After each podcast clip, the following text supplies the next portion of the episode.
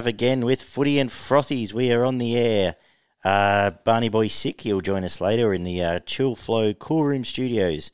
Uh, Ollie and myself. Ollie, what's going on? Well, not too much, not too much. Looking forward to the, the live show tonight. Uh, big week of news. How's the week treated you? No, it's been all right. Not been up to much. Probably had my busiest day today. Um, getting orientated at the new job, which I'm looking forward to. But other than that, not much. Fair bit of rugby league news, both Origin and I guess player transfer related, especially in the last 24 hours, and I'm keen to get into it. Beautiful. So I guess the big news of the week is, and welcome everyone watching live. Actually, we've got a couple of uh, viewers there already. Leave us some uh, chat in the studio, but uh, in the feedback, I should say. But just as we uh, articulate this and make sure Barney Boy can join us from his sick bed. Um, so the big news from the week, origin wise, is that uh, as forecast, we saw Angus Crichton added to the New South Wales squad uh, with the injury to Jake Trbojevic, which sees um, Crichton off the bench. Paulo starts. Uh, that's the main change for New South Wales, or the only change. Uh, any thoughts on Angus Crichton being? Was that the obvious? Um, I think so. It, it was him or Finucane. The only thing that was really letting Finucane down, I guess, is that he started the season off injured, whereas Crichton's really more had that sustained form throughout the season, really, other than that suspended period. Um, but I was hearing, interestingly enough, on the way to the show. We got no camera, don't worry, you can still hear me. um, still here.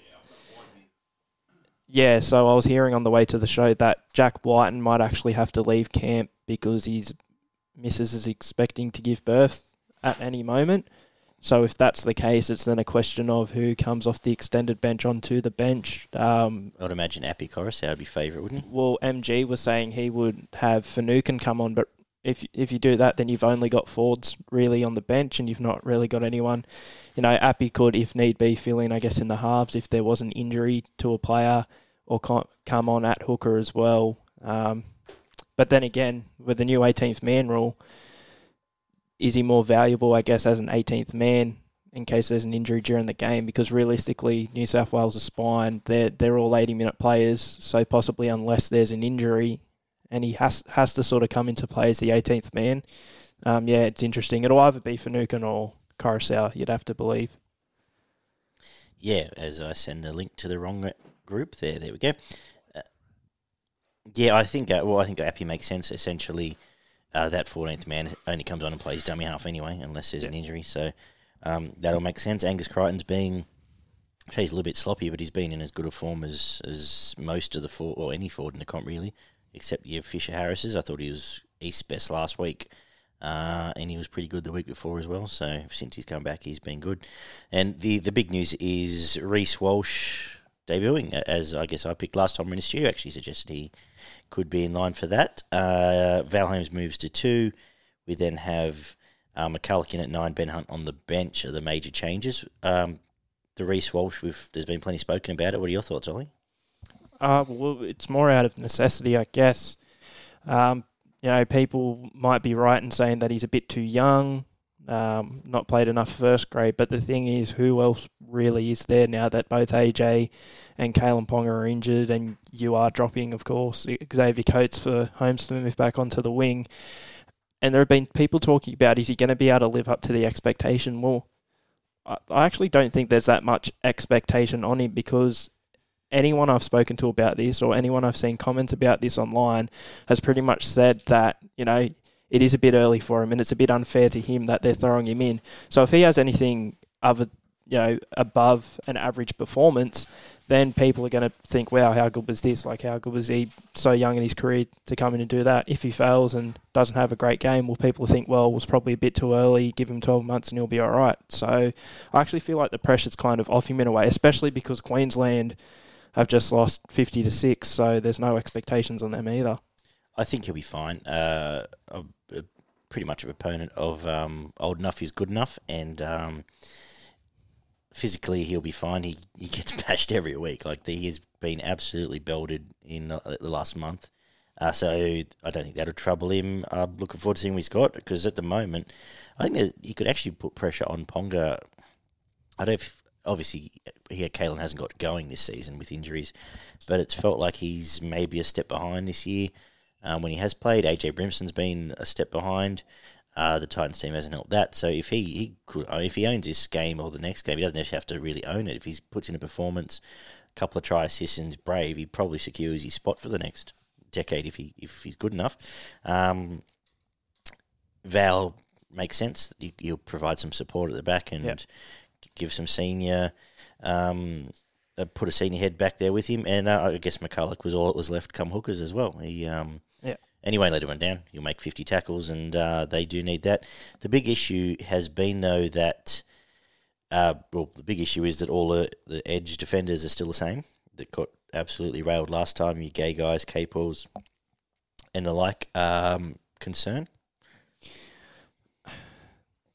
Who do you really replace them with, though? That's right. That's the thing. Like coming up against Latrell Mitchell and Tom Trbojevic, I'm sorry, but there is no centre pairing Queensland can put out that comes anywhere near that. It's not to say that Queensland, you know, lose all hope that they're definitely not going to win the game this Sunday, although it's unlikely, but at least in that department, there's no coming near New South Wales. So, I mean, if they changed it, we'd I think we'd really be having a similar conversation as to how that pairing can match up to Latrell and Tommy Turbo in any way, shape, or form. So I guess leave it as as is and hope they improve from game one.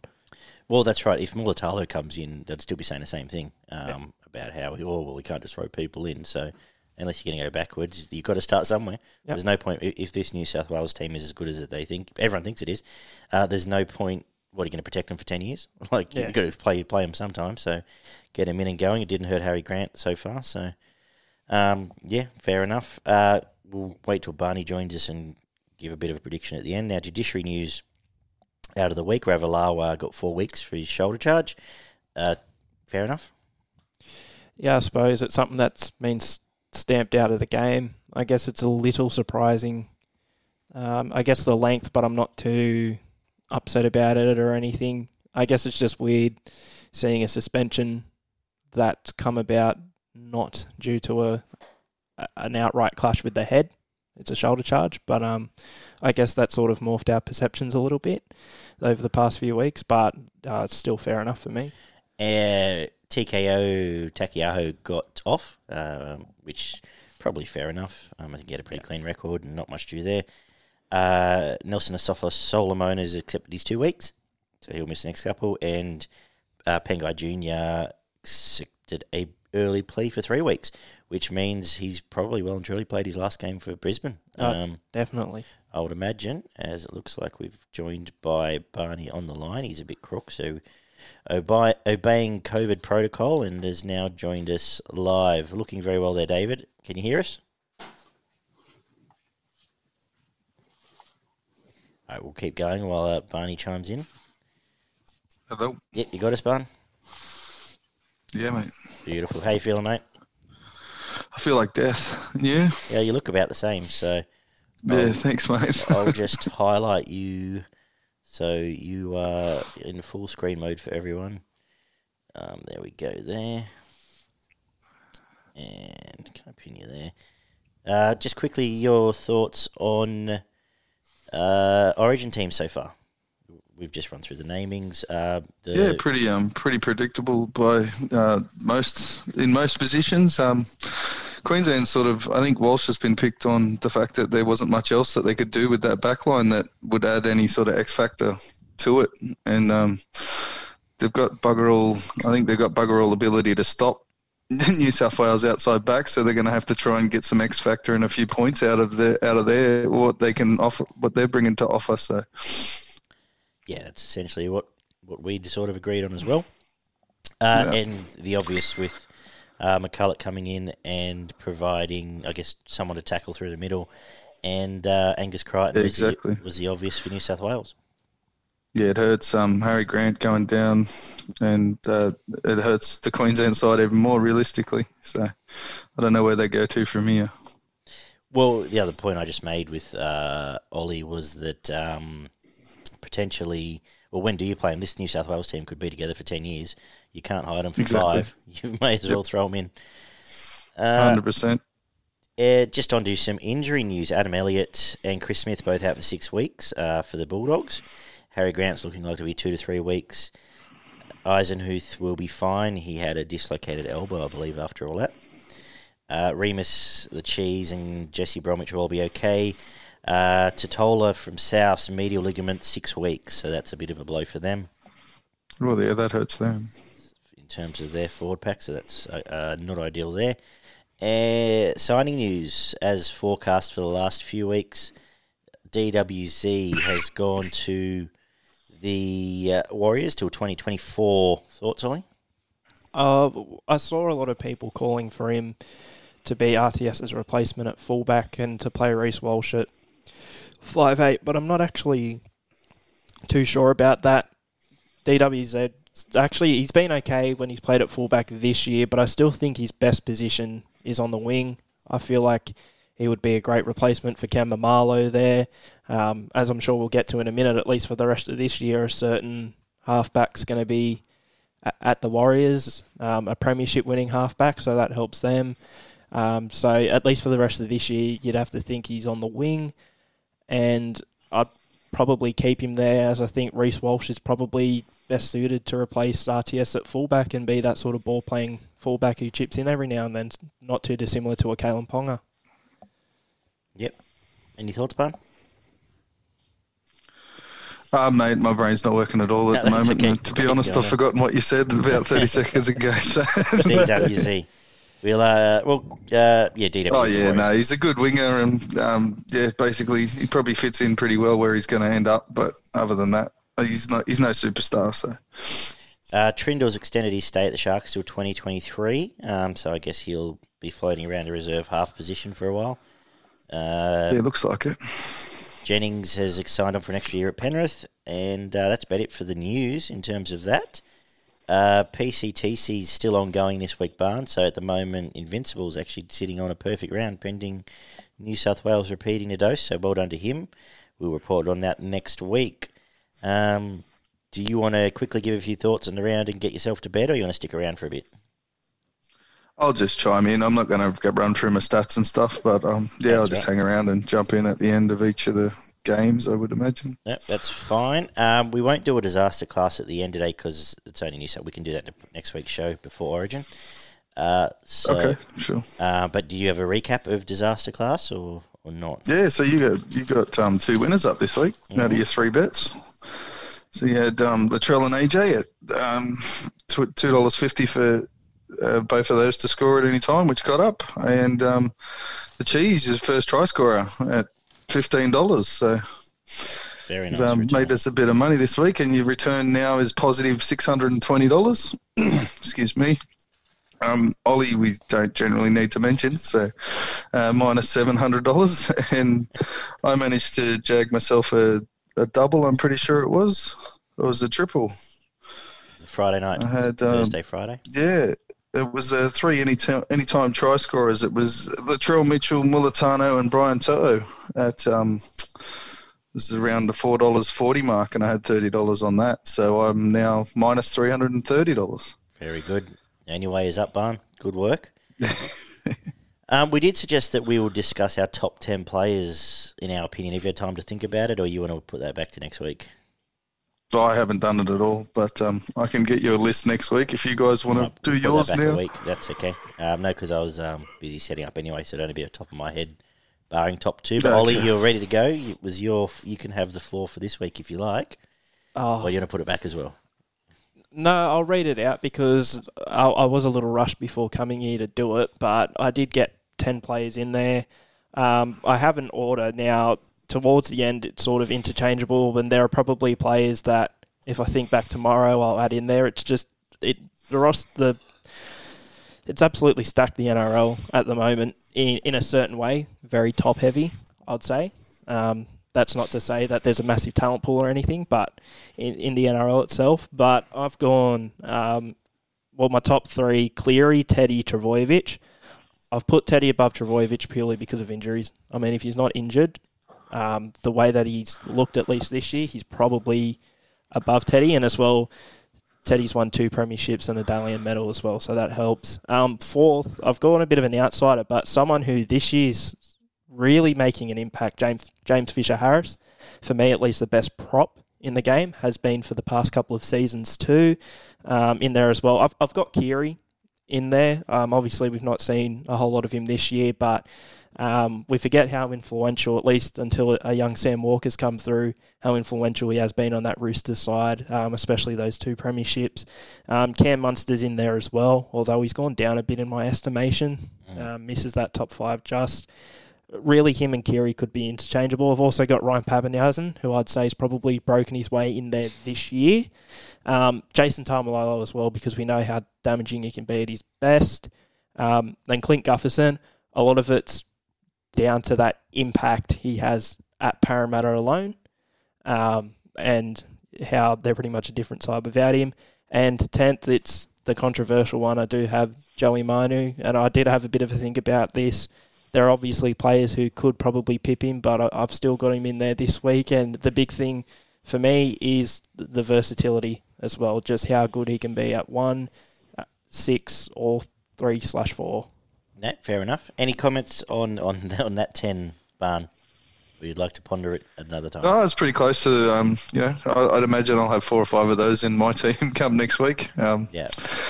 It, a lot of it uh, obviously comes down to opinion, and um, I think obviously a lot of a lot of guys miss out on the fact that they don't do the flashy stuff, and they, you know, Whereas I think I'll have a few more blokes on my list that are the ones that are getting bashed up every week, and you know, yep. bashing other blokes. So. Fair enough. I'm a slave to, to Flash, so we'll see how mine looks. I can do it off the top of my head if you like. like what Flash Michael Gordon? Flash might. Let's not talk about him.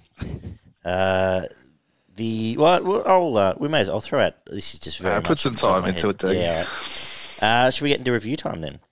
Yep. We've covered off everything else. Uh, chime in and give us your thoughts throughout the uh, the show, and we'll get to. I'll run through stats very crudely um, as I wait for my iPad to update. But uh, on Friday night, we kicked off 46 0 Souths over Brisbane. For Brisbane, uh, Payne Haas, 176 run meters, 41 tackles, was probably the shining light. Him and Lodge, who made 161 and 42 tackles. Uh, the Bunnies, what have we got here? Latrell Mitchell, two tries. Campbell Graham, two tries. Uh, sorry, Alex Johnson, two tries. Graham, two tries. Latrell, a try and a try assist. Cody Walker, three try assists. Dane Gagai, 253 run meters, including 50 post contact. Uh, Cameron Murray, 220, was sensational through the middle. Alex Johnson, 179. And leading the tackle count was Murray and Cook, both on 37 apiece.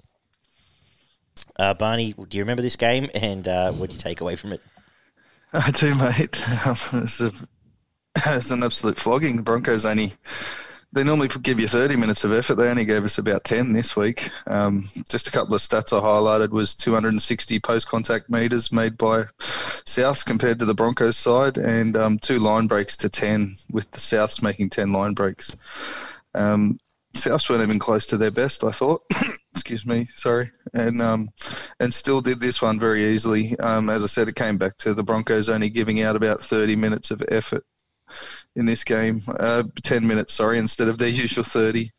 Walker and Gagai were terrific. Um, they linked up very nicely, and they have done the last couple of weeks, actually. Um, they could be anything if they if Souths completely hit full gear and Latrell chimes in there as well. Um, Brisbane's best player of the night. There was only one. Uh, was in their own in goal when they passed it four times and were trying to get out of yeah. their in goal and did sweet FAL else for the rest of the night. To be honest. Um, oh, and Xavier Coates chasing down the um, chasing down Gagai. That was probably another highlight for the Broncos, but they were few and far between. There wasn't much there for them. Um, half the Broncos pack was okay, but the rest of the team struggled uh, badly. So.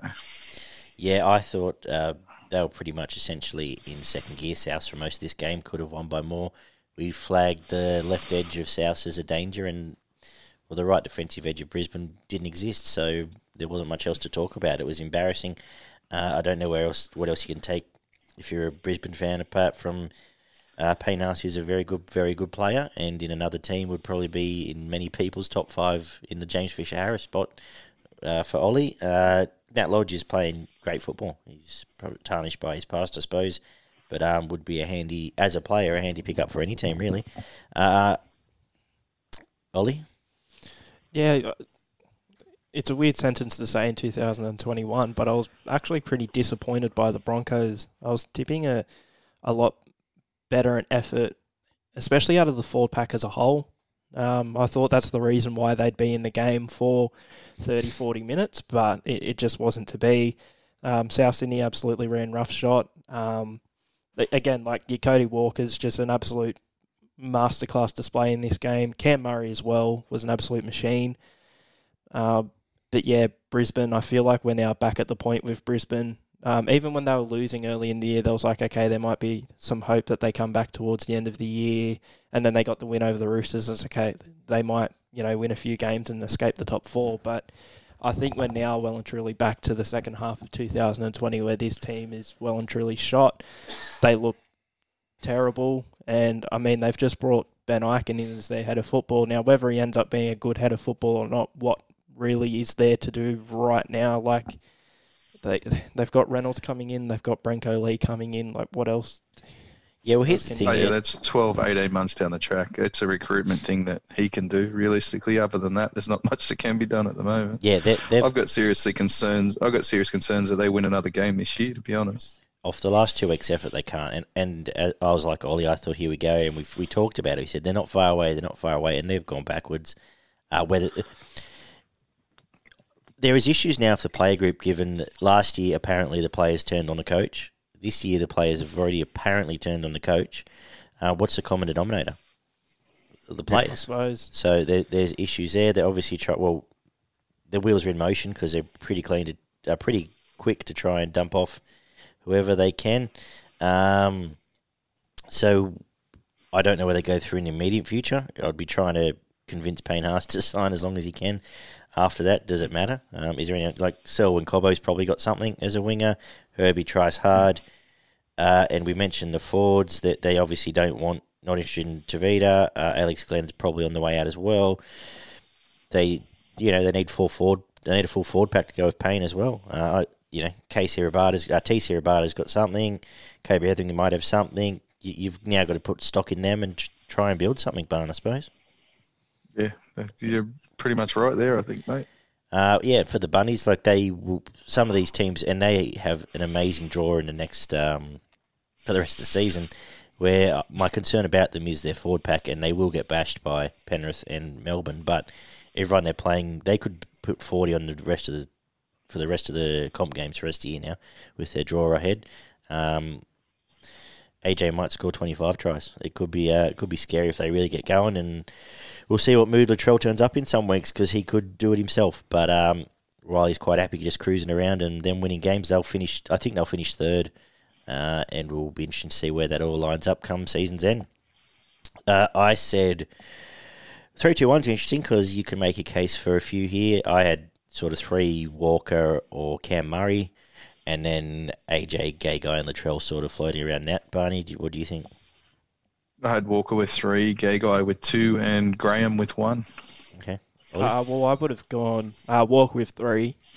I would have uh, Cam Murray with two, and then Gagai with one. Uh, I'm fine with that. Well, there, that's fine. Yeah. Yep. Uh, I'll mute Barney as he uh, loses a lung there. Sharks 26 playing the Cowboys 24. Kicked us off on Friday night. Um, a weird game, a scrappy game. It looked like at times Sharks were going to run away with it. it looked like for a few minutes um, Cowboys were going to steam back into it. Uh, and I think Cow- I thought Sharks were the better team for the majority. I know people are claiming that Cowboys were unlucky not to maybe come over the top. I don't necessarily agree. Um, I can't necessarily say they were consolation finishes, but um, I thought they were. Um, they're both probably on par, and I guess you got to give credit to the Sharks now that they have now what won four in a row from where they were. So yeah, that's right. With the buy as well. Yeah. with the bonus, so they're doing it right. Uh, stats wise, I'll just quickly chime in. Val Holmes, 261 metres with 64 post contact. Kyle Feldt, 197. Taumalolo, 167 for the Cowboys. Reece Robson, 54 tackles, 41 for, uh, where are we here? Uh, for Mitchell Dunn. And for the Sharks, Will Kennedy, 205 metres. Jesse Ramien, 159. And where is he? Because he had a great game and he's gone. Aaron Woods, 157 metres, 27 tackles. Blayke Brailey, 51. Aiden Tolman, 49 metres. Um, before I hand, throw to you, Barney, I just want to mention Tolman and Woods. I think Aaron Woods is in as good a form as he's been in probably five years. He, I thought he was the best player Yeah, in the field, just about. I thought he was His great. last couple of weeks has been tremendous, going on, um, you know, what he's done over the last couple of years. And this game was probably the pinnacle of those last, I'd say the last three or four performances he's put in have been very good and um, needed by the Sharks realistically. Uh, the big stat that I had to take away with this one is again 55 missed tackles by the Sharks and 40 by the Cowboys. Uh, that's not top eight material from either side. Um, Moylan missed eight tackles. Everybody in the Sharks starting pack missed four, except for Woods. Um, missed five, and Woods only missed the one. Chambers missed six as well. Like you can't miss 55 tackles. That's the only reason the Cowboys got close. I thought in this, I thought the Sharks should have put them away much earlier in this game, and they didn't. Um, a couple of those tries were directly from soft defence in the middle, which led to them getting downfield and getting points. Um, Sharks looked like they had a better structure in attack, and um, they, when they did score their points, there was some nice, there was some nice free flowing football from both sides. But at the end of it, I thought there was more poor football out of this game than there was good football, and that's pretty much my takeaway from this one. So Ollie? Yeah, uh, I'd have to agree that Cronulla were the better side for the most of it. It was entertaining football, um, I'd say for the most part. I, I get what Barney's saying though in terms of the the quality. It's just when I think now of seventh and eighth, I think of a wild like it's well and truly now. I I don't have a seventh and eighth because it, there are about five teams who are both have the potential to be great, have shown the potential that they could be great, but have also shown how bad they can be at different times this year. And it's honestly just going to be possibly whoever gets on a run the last five weeks of the season, um, three to five weeks, who makes the the last two spots in the top eight. But these two clubs will be will be sniffing around there. Um, in defeat, a really good performance from Val Holmes. I think it was North Queensland standout. And then Cronulla, you do have the fours, but you've also got your Will Bubba Kennedys and your Blayke Braileys, I guess, um, you know, setting the standard in defence, which he does most weeks anyway. That's sort of becoming a bit, him and his brother, sort of becoming a bit of a of a expectation for them, I guess. Um, but yeah, I'd also say as a whole, more of a team performance for Cronulla than for the Cowboys. They were sort of dragged a bit by Holmes, in my opinion. But um, yeah, in terms of top eight, when it when it comes time, I, I had no idea these two teams could be there. Neither of them could be. One of them could be. Like, I really don't know. Yeah, um, quick, just quickly to wrap up. Uh, yeah, I yeah said kudos for Sharks winning four in a row. I think if they keep at least you know put it outputting this effort, they will uh, effort alone finish probably eighth now. I think compared to some of these other teams, they'll just um, outwork them. Even especially when you look at the Newcastle game, which we'll discuss soon, which was atrocious. Um, they might should just have more points in them than that. Um, they're probably the team I'll take away yeah, from the last month, really, if you really had to pin one on to make finish seventh or eighth, because Canberra I had hope for, and that's gone. Drag, Dragons, I don't even know what to. I can't get my head around them. Well, the thing is, the, rest drag- the Dragons have an okay draw for the rest of the season, but you can't actually trust them to. that's right. to That's right. Yeah. Whereas I think I think you know what you're going to get from the Sharks. Uh, you can confidently say that whether it's good enough. Uh, other teams have to play better than them to beat them. I'd say. Yeah, Uh, we say that, but who knows? In five weeks' yeah, time, there yeah. could be. Who knows? The Warriors could be on a roll. Like, yeah. yeah. yeah, it Uh, only takes one injury, one suspension. Um, I was impressed with Dearden for his second game, considering how poor he was in his first game. I thought he um, he did give the Cowboys a fair bit of structure, which helped them at times. Um, but yeah, I had Johnson as three points. I thought all the attacking structure set up by Shaun Johnson, and he's been tremendous since been told to go elsewhere. Uh, Woods with two points, and I had um, either Dearden or Feldt for a point. Yeah, I had I had Woods as well in there as well, so I'm happy for the first two. Uh, the the couple we haven't discussed, Mulitalo's been good since he's come back. He's been And, terrific. Yeah. Uh, so he would have been he was close to my one, and I, I've got to mention him again. Matt Moylan's been pretty good. He's got no Yes. legs, but he's been good. So um, he's playing as good as he can right now, I think. Uh, and happy for you to happy to say, yeah. Well, do you agree with uh, Val then? I suppose in defeat or okay. So three to Woods, two to Johnson, and one to Val. Uh, just checking the chat. Uh, Lara says hi. Hello, baby. Um, Hey, Lara. Gara Gaz from PCTC has asked for a little less Barney's head, so we can work on that. I can't do much about the head, um, but I've made hopefully made it a bit better focus. And Cooper Jobson, I assume this is for you, uh, Oracle. He sent some love hearts, so it's a you, beautiful Gary. thing. Okay. we'll, we'll have to get you on the show one time if you ever come Oh, come out from Taree. yeah. He can put his head up there. uh, let's get to Penrith. Uh, what was the score here? As I've gone 40, 30 Penrith 12. 38, Roosters 12 after for the third game in a row. Roosters led 12 0.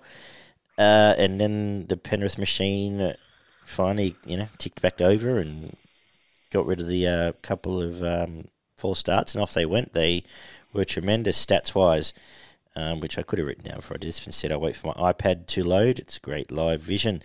Dylan Edwards, 213 run meters, 2 220, uh, including 71 post contact meters. Was it this game? There was the tremendous moment where he just got tackled and suddenly just rose from the ashes and just Yeah. kept running. Uh, James Fisher Harris, 198 metres in, in plus 27 tackles. For the Roosters, 201 to Tedesco, 158 to Hargraves, plus 33 tackles. Crichton led the tackle count for, with 46. Takiahu, 39. Barney, um, they're pretty good, Penrith, I suppose. Yeah, you're not wrong about that, mate. Um, I thought they showed in the last hour of this game exactly why they're rated so highly by everybody. Um, 220 post contact meters in the positive again. Um, they seem to do that most weeks. Six force dropouts, which um, when Cleary and Luai coming back into this side made such a big difference. You could see it from, well, basically once they took control, because the first 15 minutes was all the Roosters. Um, the you know there was a little bit of luck there with their first try and um, but they come out flying with a whole heap of energy and um, Penrith sort of struggled to get a, get a grip to the game for the first 10 or 15 minutes but once they did they took over and there was no getting them back for the Roosters. Didn't matter what they did um, they weren't getting back into this one. Penrith just wore away to begin with with uh, repeat sets and constantly dropping blokes back inside. Um, and there was some really simple football that led to points, but there was some really beautiful free flowing football as well, especially in the wet conditions. That was terrific. That just you know, um, yeah, some of the football was brilliant to watch from Penrith. And in my opinion, if they play like that for sixty to eighty minutes of any game, I don't care who they're playing. Um, yeah, I don't think you're gonna you're not gonna beat them.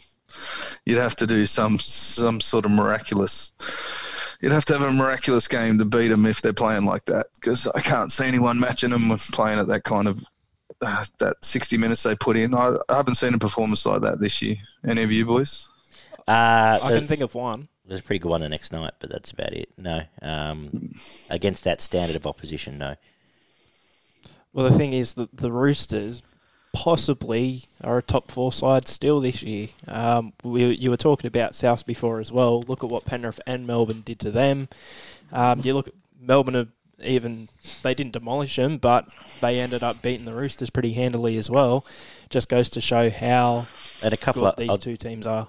a, a couple of halves from Tommy Turbo would probably be as close, but that's a one person Uh, performance. Well, you, you look at the even with Turbo in the squad, you you saw them go up against Penrith earlier this year, and while it wasn't a flogging, Penrith was still the team in Yeah, control. that's They're the team That- who's come closest. And Turbo still had a really good game, but they're the team who's probably come closest to controlling him. E- even in is scary. hindsight, I'd suggest that was a pretty accurate reflection of where those two teams match up. Yeah, at- th- at this they, point in they beat Thanos at this bit at this point with the Infinity Gauntlet full. Um, but yeah, Penrith as well. The machine, as you talk about it, just started ticking, and pretty much every player had a really good game. At least in attack, they were just absolutely on. There were the couple of um, exceptions for the Roosters who remained good throughout. I thought Crichton definitely one, Tedesco the other. Yep. Yep. But other than that, uh, it was just an absolute Penrith masterclass, and realistically, you, you could sort of take your pick from the Penrith side for who's in the conversation for three, two, one. But Oh. th- there are a couple who I, I think, think, um, are, Lockie Lam probably deserves a mention out of the Roosters side as well. I thought he was um, quite good in a team that was soundly beaten. So Uh, I, well, Cleary gets through. That was again. He just takes control. He needs to take control. He's the best. I don't know if I said this last week or we said it when we were having a beer, but he's the best at knowing when to do what. He he just knows when he needs to run, knows when he needs to kick, knows when he let, he's happy to let Luai take the reins for 15 minutes. Uh, he just doesn't seem to get those decisions wrong at all, um, at least yet. And uh, from there, they they they grow off him. They what Penrith do, and I've talked about it a lot. I've talked about it for 18 months. Is when they needed to just rest the momentum back, all they played for was repeat sets. And I don't actually understand why it's that hard for other clubs to follow suit. Like, I don't know why it's so hard for some of these clubs that lose momentum and just don't know how to get it back to just go, well, you know what? We're just going to grab her in the in goal for the next five sets no matter what. To build pressure, and that'll lead this. They play 15 minutes in the first half to score 25 points in the, 24 points in the second half because they just went repeat, set, repeat, set. I think there's six in a row all, the only play was grubber, get it back, let's go again. They dropped the kick to the second row. They dropped everything else. They just played repeat set footy, and it, that's what earns them those points in the second half. And I'm just surprised other clubs don't. Like the grubber isn't a play for half these clubs, and when some of these clubs don't have kicking games, it seems why aren't they playing it? I just it shouldn't be that hard. But anyway, um, yeah, the benchmark. Anything else to add? Uh, not realistically. I thought Yeo had another outstanding game. Mm. Um, he seemed to have he seemed to have improved again since Origin. Um, he was already going really well, but since Origin, he's just seemed to grow another leg. Um, I had Cleary with three, Yeo with two, and To'o with one. Yeah, uh, the only one I would throw in would be Fish outside of the three you've mentioned, but I'm fine with that three, Ollie. Yeah. Yeah. Okay. Cool. Um, the only thing I want to mention about Penrith, we've seen it with Melbourne. What Penrith haven't had to deal with yet, and why they've been on top for so long, is some adversity. Like if they lost to Luai for a season, we don't know how much each chunk of that team. Right now, for two years, they've been very lucky, and then we saw Origin. They're a different team. I'm not necessarily saying yeah. they're going to lose six players, but if obviously lose clear, I think they're, they're stuff. But if you you don't know where all those little pieces add up to a big piece, if that makes sense, sure. Whereas we know yeah, if Melbourne. You know, they've got the hooker covered. They've got uh, Ford's coming out the backside. They've got obviously Nicho Hynes is not a bad player, um, and they're missing arguably who the form fullback of the comp at the time we went down in Papenhuyzen. So we've seen that from Melbourne. We just haven't seen adversity yet from Penrith. That's the only not a concern because it might yeah. not happen. They might be blessed and it'll never be an issue. That's something I was thinking about. I, I'd, I'd just have to think they could probably lose two to three and be at least okay. We, we could still see. So even if a Cleary drops out, but if you got a Luai and Burton there, that's probably still enough to get them in terms how far of winning into the a finals. Comp, but yeah, yeah, right. winning, winning, a comp. But there's two blokes I think they yeah. can't lose, and that's yeah. Cleary and it's Fisher Harris. Yeah, I think they're the two, um, and then you can add the rest up however you want. But I think if they lost either of them, they would have that'd be a, a half a step off, possibly even more. Uh, let's get to a less than inspiring game. Newcastle 10 beat the Warriors 6 on the Saturday afternoon. This was a this would be in the conversation for one of the worst five games of the year. Both teams had chances. Neither team seemed to know how to take any advantage of the chances. I know there's some rusty players at Newcastle. But um, both teams, to me, were very underwhelming. Uh, Euan Aitken led the run meters for the Warriors with 186, Reece Walsh 178, RTS 46. Uh, Tohu Harris 57 tackles again, Josh Curran 47 for Newcastle, Saifiti 207 run meters, including 81 post contacts to go with his 29 tackles. Mitch Barnett 158, Barnett 35 tackles, Brailey 33. Um, they'll probably be in discussion for points when we get to that part of the uh, chat, but both these teams, I think, were just very underwhelming, and I think the Warriors have been disappointing actually for yeah. the last month. To be honest, Ollie.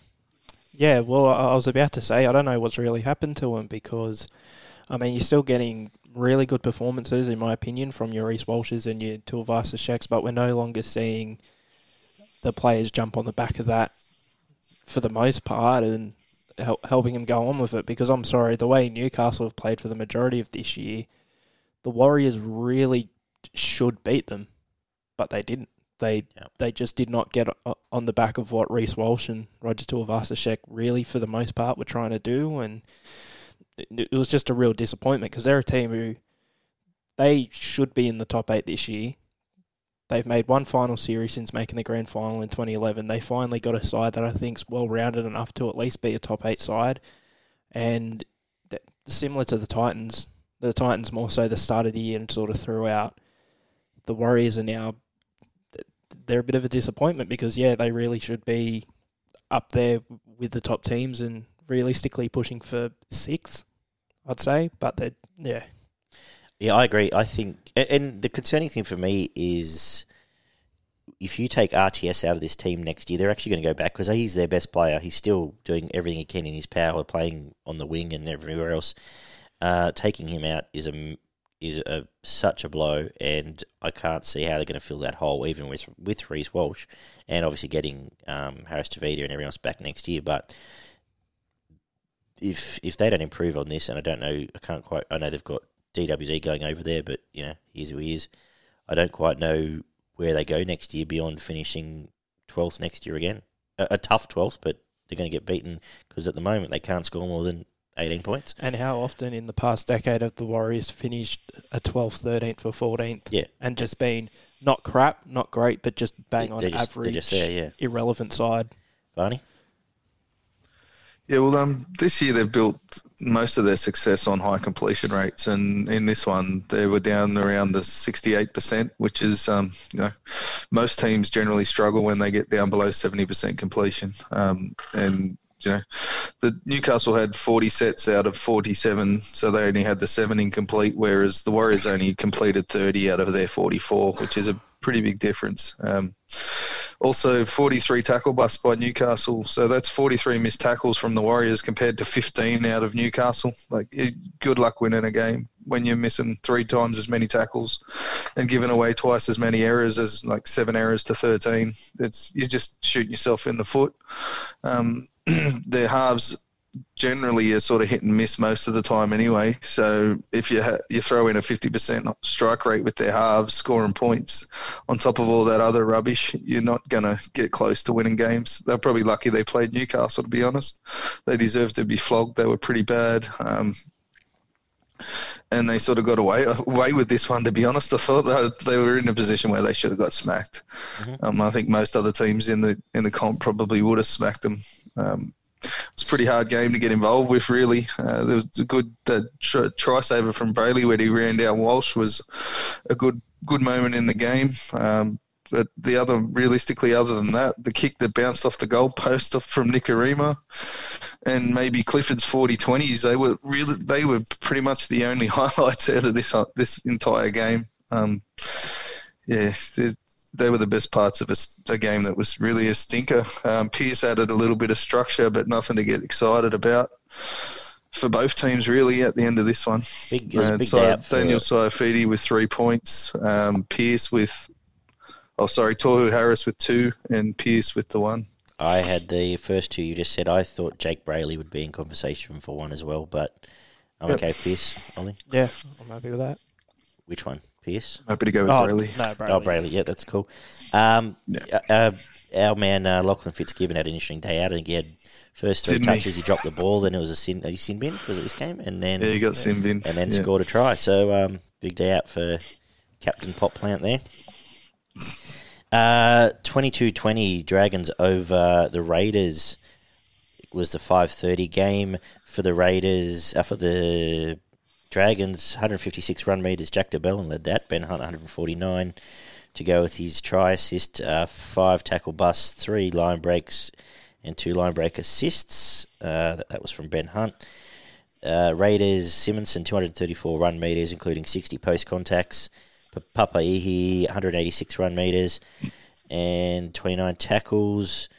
Uh, 51 tackles through the middle for Josh Hodgson and 55 for McCullough. Two hookers led the way there. Uh, well, the faders were back. It looked like they were had this game, I thought, in control for a long part of the first time, and even four minutes after half time and they pretty much wandered over. I thought, okay, gates are open here, and then that was the end of the Raiders. Barney, what do you make of this?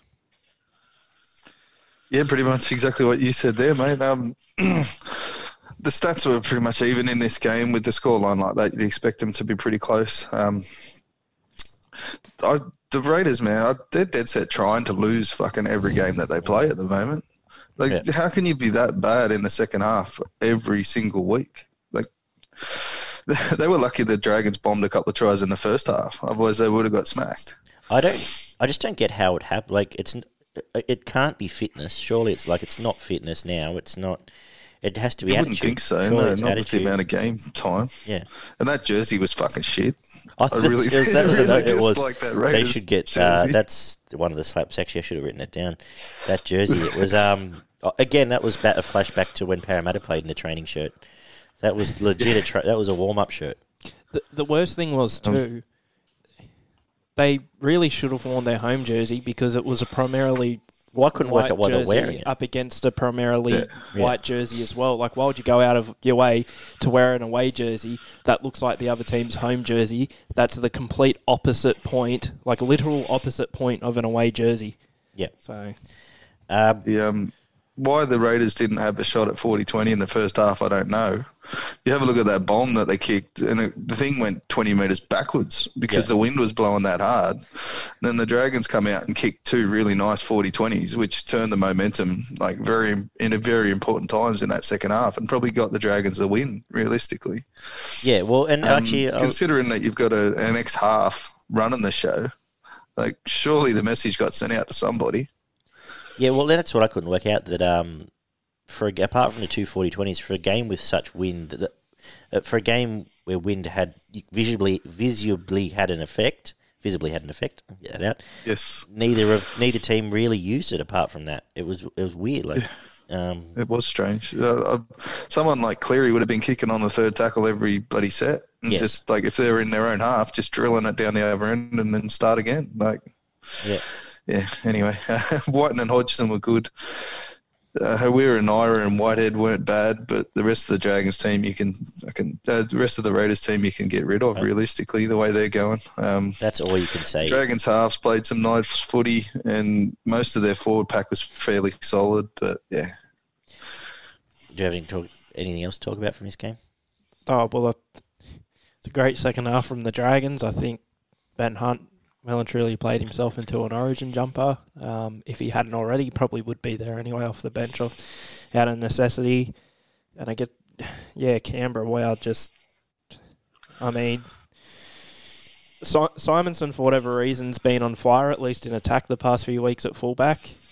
Um, Didn't have, yeah, he, he ran a I lot, but he didn't have. A, he, he didn't look dangerous a lot. I thought like he was around and he was okay. yeah, but- and his know, his defense is also pretty poor. yeah. So, but that, that that's the only real thing I can add. I, I, I, yeah, they're, they're just they're, they're ordinary. You can't you can't take them on face value. I'm sure they'll all click one day, but we're getting further down the path where they're not going to click now, and we don't need to worry about them. Um, you mentioned the four I would mention. Uh, I don't need to say any more. They're the only four I'd want to take out of the game. Uh, Hunt with three points, Yep. McCullough with two, and Hodgson with one yeah, I, I for me. yeah the other two I'd throw up. Whitehead was good. I thought Whitehead was close to their best, and Harawira-Naera, but he um, went missing like they all did. They all go missing for half an hour. So Well, Ollie, who gets your one point, mate? Uh, uh, you could chuck. I'll throw Hodge. I'm happy with Hodgson. I'm happy with Hodgson as well. I was just maybe an honourable mention to I guess de Belin, just about his Uh, game and since Paul back. Vaughan actually. Yeah. Uh, we didn't mention him. He was good off the bench. He had his best game in about a month. Uh, so we didn't answer anything. So three Hunt, two. Um, who do you say for two? McCullough. McCullough, and one to. Uh, we'll Hodgson. go. We'll go Hodgson. Yeah. that's fine. Yeah, Uh, you right, Barney? Just keep soldering on. Nearly there. yeah, mate. I'll I'll die in about twenty minutes. We'll be good. Yeah, we'll be done by then. That's good. Uh, we can live stream it. That'll be good views. There you go. Choke to death on You my, go viral, Tony own Cools. flame. Uh, that. How good. Uh, 66 to 16. Uh, the Kenny Calendar score. Five tries in the first 15 minutes for the Storm. I don't even know how these stats going to look. Kamikamica led the, the read the meters, 160 from Finucane, 156. Uh, Hughes, two tries, two assists, six line breaks. Uh, is that lines back up? Two li- uh, six tackle busts, two line breaks, two line break assists. Reimis Smith, two tries. Uh, tackle wise, uh, Kaufusi had to make 24 tackles for poor bugger. Um, what do we say about this game? And like, what can you say? I was laughing. I was cheering 100 by 20 minutes in because they were You were. embarrassing. And your multi Um, got up. And my multi got up, so that was fine. They just carved them up from day uh, from Point Dot. The Tigers, it's not just. What do you say? Like, there's not even even one on one. There's not intensity from tacklers. They're not hitting people. No one's even trying to lift them. Luciano, all those folks went completely missing. It wasn't just defensive reads. They didn't want to be there. They were done. What can I say? So I enjoyed a good team playing good footy. Um, that's about it. Brandon Smith continues his hot form, and Hughes was good, and um, they're entitled to be because the Tigers stink, Barney. Yeah, again, 200 post contact meters more for the Storm. Um, 12 line breaks to three and 40 tackle busts to 14. It's yeah, it's not a good night when that's happening. And then your fullback misses seven tackles as well. So I know they scored 12 tries, but um, that's the Tigers pack were embarrassed, man. They haven't Yep. been embarrassed like that all season, and they were just torn apart. Um, it started in the second minute of the game, as you alluded to, and it didn't stop for the rest of this for the next 78 minutes. It was A grade versus Z grade for the rest of the night. Um, this is easily the Tigers' worst performance for probably a couple of years, I think. Yeah. And um, it would have been close to the worst performance of anybody from this season. Um, it was disappointing to see, and as a supporter, I'd- if I was a supporter, I'd be extremely disappointed. Um, I've always had a bit of a soft spot for the Tigers, but I, I wouldn't, you know, I'd be extremely fucking upset if I was a supporter of their team after this one. Um, yeah, as I said, they just dominated all over the field, and yeah, what, what can what else can you say? Yeah. Well, and think people are whinging about the Tavita guy. Oh, well, he's not the right guy. At least a Pen guy would have got fired, like said, tried to knock someone's head off or something just to get going. Um, a few tackle busts or something. some, well, and we saw that, especially we saw him do it against Penrith. We saw him do it against some of these teams where he single handedly just said, "Well, okay, if if my pack's going to be embarrassed, at least I'll hold my head high." Whereas no one there, Y- and when you've got a, a pack full of, and they've been okay, but when you've got your Tamous and Twals and uh, who was sort was of, the best, but yeah, yeah, well, and and that's right. He's got a little bit of flair, but the robots just get pulled apart by quality packs, I suppose, and it got shown up. Um, they're they're pretty close to Brisbane level. I'll be honest now. Um, you can have any hope you want. They're pretty close to Brisbane level of they're four or five years away. They need to clean out ten blokes from this roster. Um, looking more like it. Yeah, you, you know, you can't keep Karen Roberts. You can't keep any day. You can't have Mabai Brooks. Uh, you can't keep having sort of these blokes in the same team and expect to not be towed up every second week. So that's all I want to say about this game. Um, Melbourne are a good team. I think they're the I think they're the team that'll win the comp. Um, I liked watching them play. Ollie, Yeah, the, well, not too much I can add really Okay, to what's been enough. summed up. um, you know, take your point for three. Three probably Hughes, Yeah. two Cheese, and you know Kamikamica, Harry. For we didn't even mention Harry. He came on and did some dancing. James Um, Roberts. or uh, Finucane. So, any thoughts? I had Hughes for three, Finucane for two, and Grant for one. I just left the cheese out because he um, only played half an hour. Yeah. But No, fair enough. We can have Finucane too then. No, that's a good point. He was in his when he came on half time in his casual gear. I was like, okay, but in that half yeah, hour, he did, Grant sort of he scored and set one up Yeah, as well, and enough. played That's a little bit longer. But Um, in that half hour, Cheese had uh, a, try, a try assist, uh, a tackle bust, a line break, a line break assist, and um, 16 tackles. Uh, but yeah, I'm fine with what you just said then. Uh, Parramatta 36, defeated the Dogs 10. Uh, pretty scrappy first half of footy from Para, uh, from both teams, but uh, Bulldogs actually led at the halftime break, and then they finally got their uh, shit together. Parramatta, puppy, he was outstanding, 234 metres, including 100 post contact metres, 29 tackles, Gutho 195 metres, Shaun Lane off the bench 185 metres, uh, Nathan Brown 171 metres to go with his 40 tackles, which was um, a, a, as good a game as he's played. He actually got him going in terms of, like I just said about someone trying to fire up the Tigers forward pack. That's what Nathan Brown does. It's his job in that team, and he does it as good as he does it at club level as good as anyone. Um, Aaron Schoupp in 115 metres, and Jerry Marshall King made 50 tackles. Josh Jackson 42, Dory 41. Uh, Ollie, Did you see this game to take much out of it? Yeah, I was actually quite opt- in a weird way. I was quite optimistic about the Bulldogs after that first half. Like usually, underdog teams are in front at halftime, and we'll get to a game in a moment where that was the case. But and usually we think, okay, the team's going to come back and beat them. But Parramatta weren't really showing me too much that they were going to come back and beat them. The Bulldogs looked hot, and I thought, okay, maybe they're building a little something here, and it, it'll end up being a close game at the very least. But yeah, a bit of a drop off by the Bulldogs in the second half, and again, Parramatta getting their shit together was um, quite influential in the end. And yeah, uh, one player I want to mention, at least from the Bulldogs as well. We've spoken about him the past couple of weeks. Ever since Melbourne have been interested in him, uh, Nick Meaney, a great attacking and I think defensive effort. I don't think he missed a tackle in the game as well. And it looks like, I don't know, he's playing for a Melbourne contract. And I think, as I said on the show last week, if you find out Melbourne are interested, you're going to start playing your ass off so you can move to that great club. Well, he, uh, I think Gumpy said it well. He said Melbourne don't sign peanuts, so you know he's got some ability. And we said it. Um, every time he's played one for Bulldogs, he's, I can't recall him ever letting him down. He's got pace, so you imagine if anyone's going to get the best out of him, it'd be um, Mr. Bellamy. Barney? Yeah, a couple of stats here. Five line breaks to one for Parramatta and 27 tackle busts to 13. Um, I was I was super impressed with the dogs. I don't think it was more a case of the dogs falling off in the second half. I think it was just Parramatta got into their groove finally. Um, the dogs the, the, dogs tried hard. They they do pretty much every week, but um, and they were probably the better team in that first half. But uh, Parramatta just didn't really sort of mismatch, and they were dropping balls that they shouldn't have, and just didn't sort of click. And then as soon as the second half started, they clicked.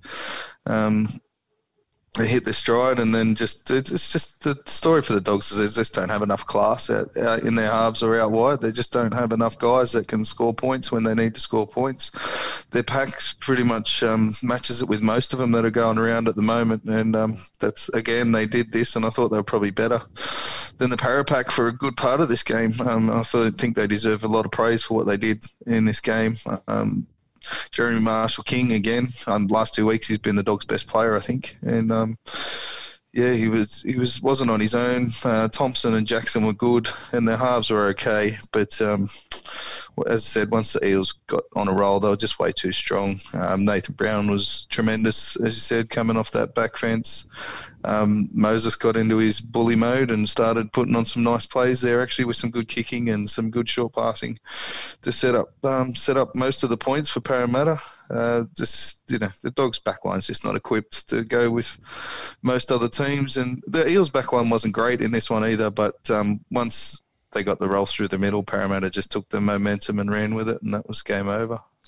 Yeah, yeah, you summed up pretty well there. Um, yeah, like you said, Moses. Once they got six ahead. Well, Moses decided he was going to play again, which was good, and um, off he went. Uh, yeah, you summed up pretty well the Bulldogs actually, because uh, even someone like Jack Hetherington, he's been a bit maligned, but he's playing pretty good footy. Josh Jackson's yes. playing as good as he's played, um, or can play in that team. Uh, and your Dories and, uh, and Co are starting to come to the party a little bit more. They just hopefully they're building something for next year. Um, and if they play, if they effort that, if they turn up with that sort of effort, then uh, I think they can beat um, some of the teams we've talked about already tonight. So uh, three points I gave to Papali'i, two to yep. Brown, one to Gutho. Barney. I had Moses, Papali'i, and Jeremy Marshall King, but do as you will. I think Papali'i, Brown, and Gutho for me um, are yep. interchangeable, but the three have got to be there. That's just me. Yeah. Okay. So I'm happy with that. All right, we'll go with that. So yeah, Puppy, Papali'i three, Papali'i, Brown, and Gutho or Moses. I'd go Gutho personally. We all would go Gutho personally, but that's fine. uh, let's wrap up the uh, day. I've just realised I've got You're something in the oven. that's fine. Yeah. Um, mm. Your head is Tommy Turbo. Uh, Fifty-six to twenty-four. Uh, the Seagulls, what was it, 24 8, eight at half time. Don't they look pretty good, the Titans, for that uh, half? Yeah, they did. I thought they were the better team, clearly. Uh, I don't actually understand because obviously the Tigers have copped flack, and this is not a defence of Tigers in any way, shape, or form. But geez, the Tigers have copped it this week. But it's like no, everyone just forgot that the Titans conceded 48 points in 40 minutes as well, which is actually the worst half. I didn't. The, Well, we, we didn't. I, I feel but like I don't know why no questions been asked. You want to know why? Because people are talking about how good Tommy Turbo's performance Yeah. was above all else, and if it wasn't for him, to be honest, I, I think they still come back and win definitely, and probably do so by about at least twelve points. But I think Turbo's the one who really put him to the sword. Uh, just quickly for feeder, Bobby was just running into holes though. Yes. The fucking holes were there and they were massive. Anyone with decent pace would have ran through those fucking holes. Yeah. Like he wasn't stepping blokes and knocking them over and shit like that. He was just running through holes. Hold those that massive thought for a holes that second. are there every week. Uh, for feeder, 162 metres. Mo, 156 in uh, 40 minutes. and he played half a game. That might have helped. Uh, for Seagulls, uh, lots of these would have been running. Uh, Paseka, 186, and Taupau, 176 run metres were the leaders there. Tommy Turbo, three tries, three try assists, six tackle busts, two line breaks, three line break assists. Um, you are right. Keep going on your rant there, Barney, and I'll join you in a sec. Exactly, man. What the fuck was this game of football? Uh, the first 20 minutes was all Manly. Next 20 was all the Titans. Um, and then the second half was Manly, Manly, and then six more tries to fucking Manly. Like, Titans just turned it up. And fucking, they, I don't know, it's Kelly, it's Herbert, it's Sami. Week after week, they all miss four tackles. I think one of them missed five. Um, they just watch blokes run past them. Half the time, they don't even try to put a hand on them. It's ridiculous. Uh, Tino, Fifita, and Peachey are probably the three that deserve a mention, and probably realistically the only three that had a really good game in this one. Um, for the Titans, Fogarty was okay, and generally is week after week.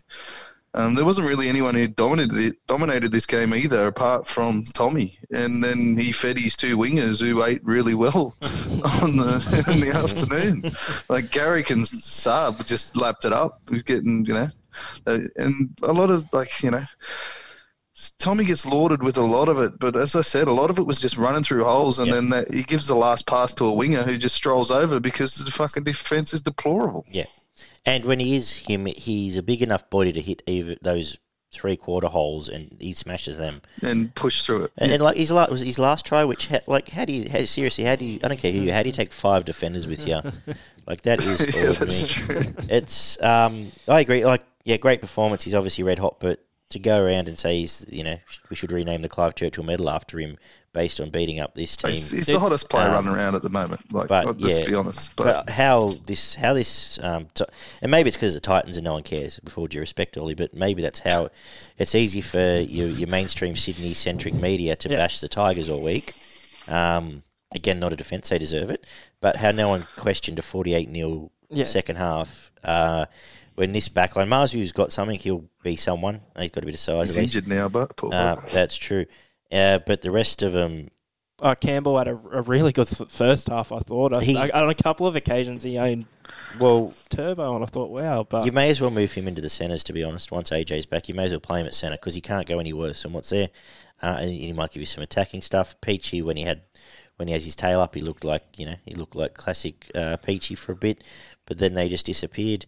Um, yeah, ordinary, no effort for Feeder. Had what's this the third or fourth time he's had 150 run meters and tackle busts in the first half, and then doesn't touch a ball second half.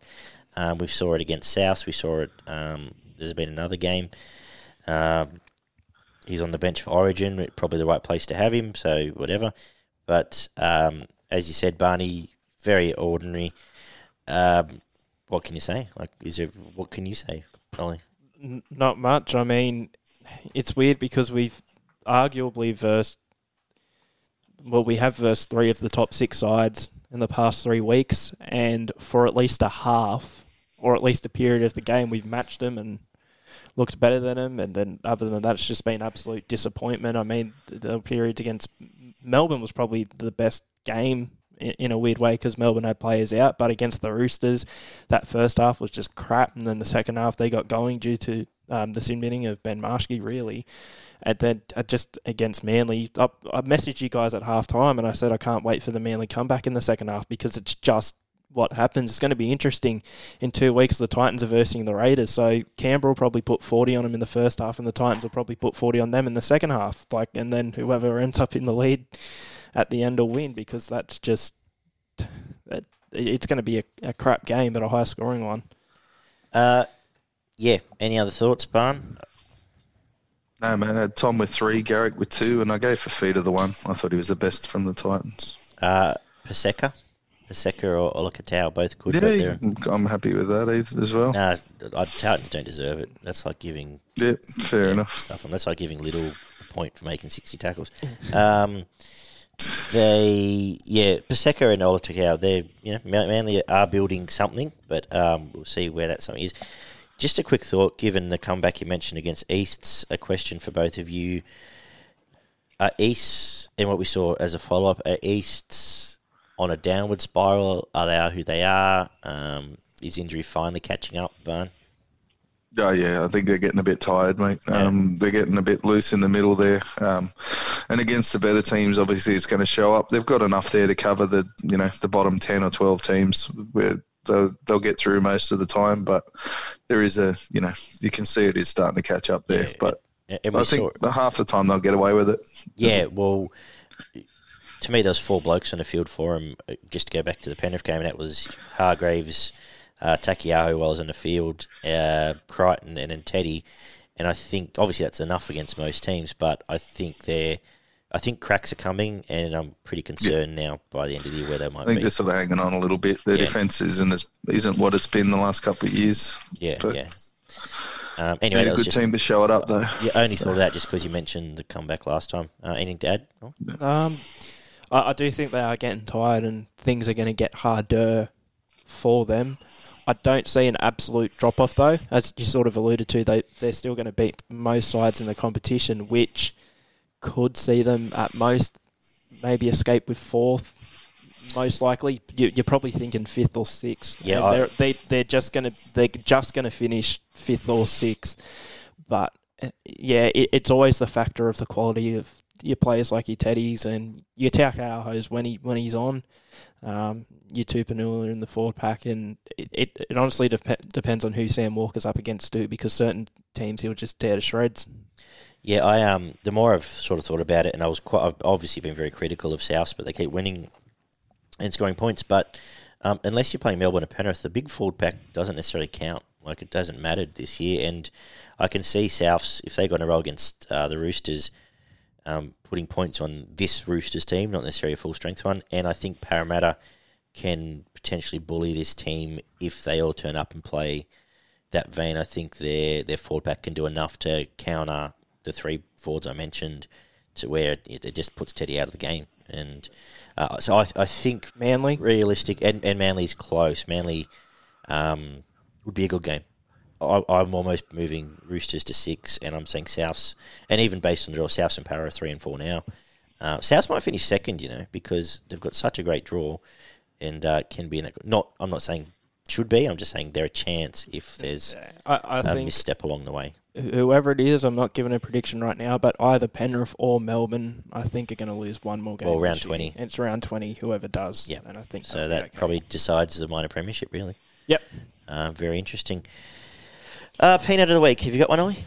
Uh, I do. Well, actually, I've unfortunately been able to choose from a fair bit, but I'm going to uh, stick to the original one from the other night on my Tevita Pangai Junior post.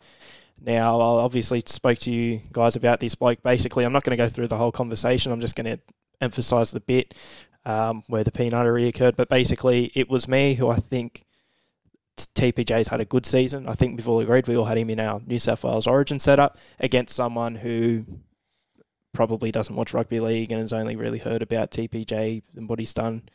He's lazy football from probably last year and two years ago and hasn't watched too many Broncos games this year. Nevertheless, um, one of this person's replies to my comment w- was, you know, it's just those little lazy things that he does, and only people who really know the game notice it. So apparently, me and you two as well, because you both believe he's a good player, uh, don't actually watch rugby league and don't actually know the game. So I thought, okay, um, I wanted this bloke to explain, you know, how TPJ's been bad this year and, you know, how he's been lazy. And I was thinking, okay, as someone, he's inferring to himself as someone who knows the game. He's probably going to be able to pick p- specific examples from specific games that he's watched. What did he come back with? Last night on NRL 360, they highlighted three lazy plays from this year. Ah, okay. So you watched NRL 360 once, where they went out of their way to micro look at three plays in 15 rounds, and that's all you could come up with. Yeah. And add up anything to add, Barney? No, as you said, mate, it's 15 rounds. You could pick any. You could pick the best of the best, and they're going to have three moments that, you know, they're going to be caught on tape that they, they wish nobody had seen. Yeah. So I, I think it's just, yeah. people get too carried away with, um, like, the game takes all sorts. He's allowed to be a, a flash player and be a very good flash player without having to make. And, and you know, I was just critical of David Fifita too, so, you know, I guess put him in the same category. Um, you know, they're not there to make 45 tackles, so um, they can't all be Isaah or Angus Crichton or Cam Murray. So uh, they can be very good at what they do. It's then how you harness that. A good coach would harness that, right? If if you put Pangai into that um, Melbourne Storm team, what's he going to do to some teams? Exactly. So a lot of the comment also comes around his penalties, which he doesn't. He hasn't given away anywhere near as many as he has in previous years this year, and his defence and his um, his defence is up close to ninety percent efficiency. So I don't know where all this It- it- all these comments 90 come from. Like, obviously they come from 92.2%. previous years, but yeah, sometimes it's harder to shake a perceived. Um, sometimes harder to shake, to shake a stereotype than it is to. Well, Um, I guarantee mo- most people. Now, a couple of people had valid arguments as to why he's probably not as good as I was hyping him up to be. However, a lot of the comments that I saw, you could just look and go, you've maybe watched one, two Brisbane games this year, and that's it. And just to add to your point where you're talking about, you could look at pretty much any player and probably pick out three lazy moments or moments where they've been off kilter a bit it'd be a lot harder to do so than TPJ, obviously. But you could probably look at Tom Trbojevic, and there's probably somewhere there three occasions where he's done something a little stupid or a, li- a little bit wrong. Nathan Cleary as well. That like nobody's perfect. Well, I just um, I just wrapped uh, Angus Crichton in the same sentence. I think the last three weeks he's missed probably five tackles, and I've still said he's in the best two or three players on the field. But yeah. I mean, you it could pick any player in the game and then just show them every ball they've dropped this year or every tackle, put it in a 10, 20 second clip, and it's going to look like shit, isn't it? Yeah, Yeah, exactly. Well, well, the thing is too, as people as well, and this is just our brains, we're wired to think negatively before we think positively. So if someone brings up something positive or someone that's had a great game, most of the time you'll get someone going, "Oh yeah, but they made a mistake." Yeah. Oh yeah, but they did this wrong. Okay, does that completely take away from the 200 running meters, whatever? I Well, know. this goes It's- back to the, the root of all penaltyism, which is people don't want to admit they're wrong. So they'd rather f- go down with the ship than actually say, oh, yeah, no, fair enough. Anyway, um, we need to get on to our last couple of points. Uh, do you have a slap this week, Ollie? a slap this week. I think I'm gonna slap my own team. Surprise, surprise. Yep, very good. The Titans. Sorry, I can't find my sound effects. So a slap for the Titans. Slap for the Uh, Titans. I- I'll tell you what. I'll go. hard. We had, we need to throw pot plants in as well. So I'll I'll trade you. I'll slap the Tigers and I'll pot plant the Titans, and uh, you can. Sl- you I'll can- pot plant the Tigers. there you go. Have you got one of each, man? Beautiful. Oh, may as, may as well slap the Sharks as well. Why not? They're, it's just I've mentioned it time and time again that how they get lazy in defence at the back end of games and let in a whole heap of missed tackles through the middle. Need to fix that. And my pot plant Sam Williams. Um, the bloke played 80 minutes, had one run for eight metres, made nine tackles, missed four, made a pretty basic error, and as I said, didn't even have a crack at a 40-20. Like surely he's smart enough to know that the wind's blowing the fucking thing 20, 30 metres down the field, have a crack at a 40 20, try and do something.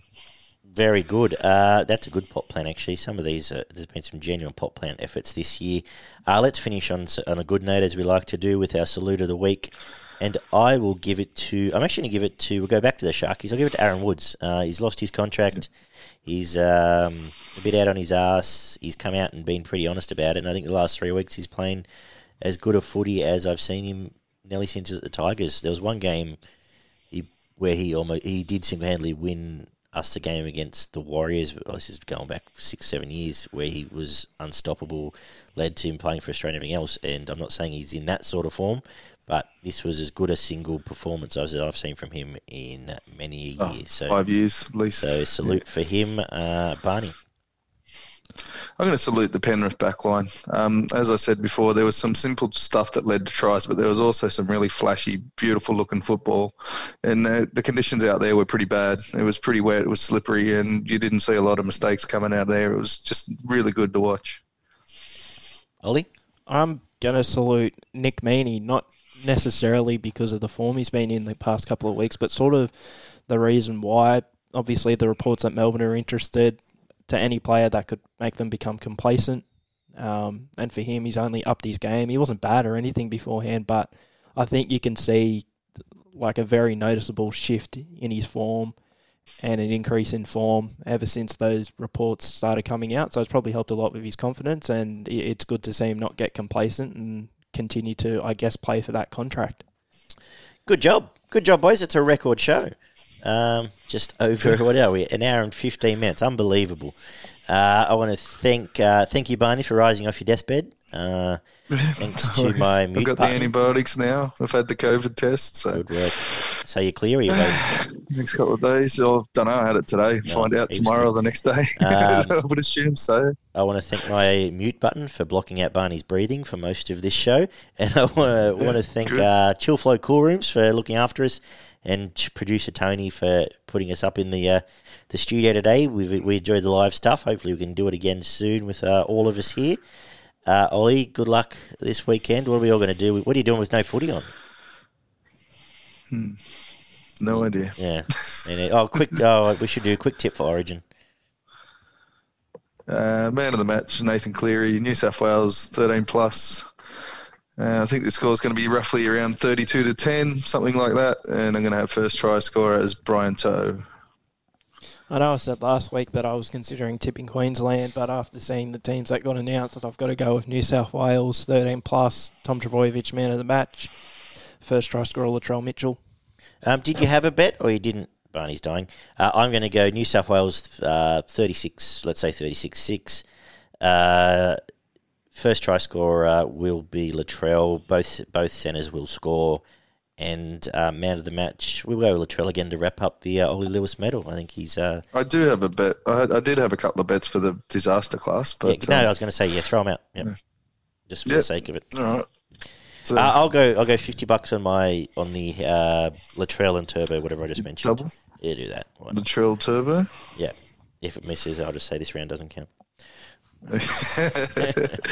so I actually came up with uh, well, I came up with four bets for this one. To be honest, I had New South Wales thirteen plus, uh, Tommy and Latrell to uh, the Tommy Latrell and To'o to score at any time. With twenty dollars on that at six twenty five. I'm gonna have ten bucks on the whole New South Wales backline to score, so one to five. That'll get you seventeen dollars. Put ten dollars on that. Um, to, uh, both the New South Wales, Wales wingers to score a double. It's thirteen dollars. I have ten dollars on that, and ten dollars on the trail first try scorer at eleven dollars. Well, let's push this closer to the big milestone of minus a thousand. Queensland 13 plus, Francis Francis Molo two or more.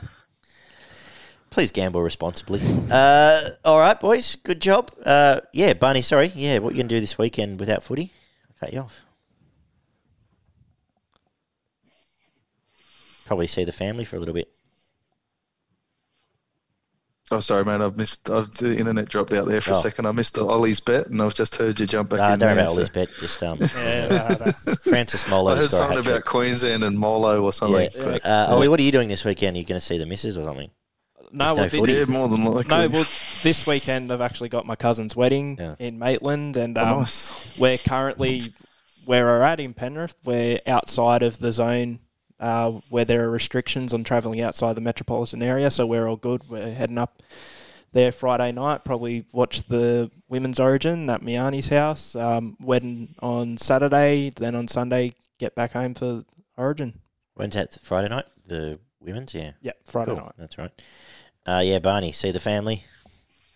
Yeah, daughter's meant to have a birthday uh, for birthday party on the weekend. So I'm not sure if that's still going to go ahead, but we'll okay. see how we go on Saturday morning. Um, yeah, just spend some time with the wife, try and train this dog to go outside rather than all through the house. Bit of that, but yeah, not much on this weekend, mate. You? No, um, same. I think we've already teed up movie night for the kiddies, so that'll be my weekend. Very nice. Saturday What night. movie? Oh, I haven't decided. They'll pick maybe a couple of the new Netflix ones. I'll report back. I'll give a review Okay. on uh, Tuesday.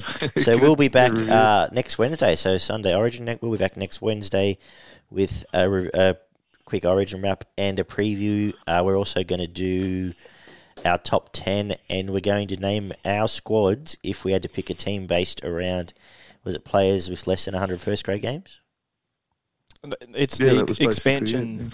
It's an expansion one but we set ourselves with a restriction we can only pick players from who are off contract in 2022 to make it no no we realistic. simplified it less than 100 players less, No, less than well, 100 less- test I'd, I'd, hope, uh, I'd hope less than 100 who have players. played less than 100 first grade We had games and no rep footy Okay, and it So it's a doesn't matter challenge. about off contract or anything. no no okay. just so we're, just, we're looking for our gun sort of under the radar players i guess Yep. so is it uh, no rep footy less than 100 Yeah, it was going to be five less than 150 or something, and then Yeah, I got confused. the rest of the 100, 100. But we'll get back to it. We'll Do we, it we, I think we should get one or two marquees. Yeah, Maybe. yeah. They're, okay, five of them can play rep footy, but still less than 100 games. There you go. Okay. All right. Then it could be New Zealand. Only, I'm talking international or origin. Yep. No, don't worry about the Mickey Mouse stuff. All right. Thanks, guys. Thank you, everyone who's joined us in the chat. Thank you, everyone who's uh, jumped on again. We'll get out of here and we'll talk to everyone after a while.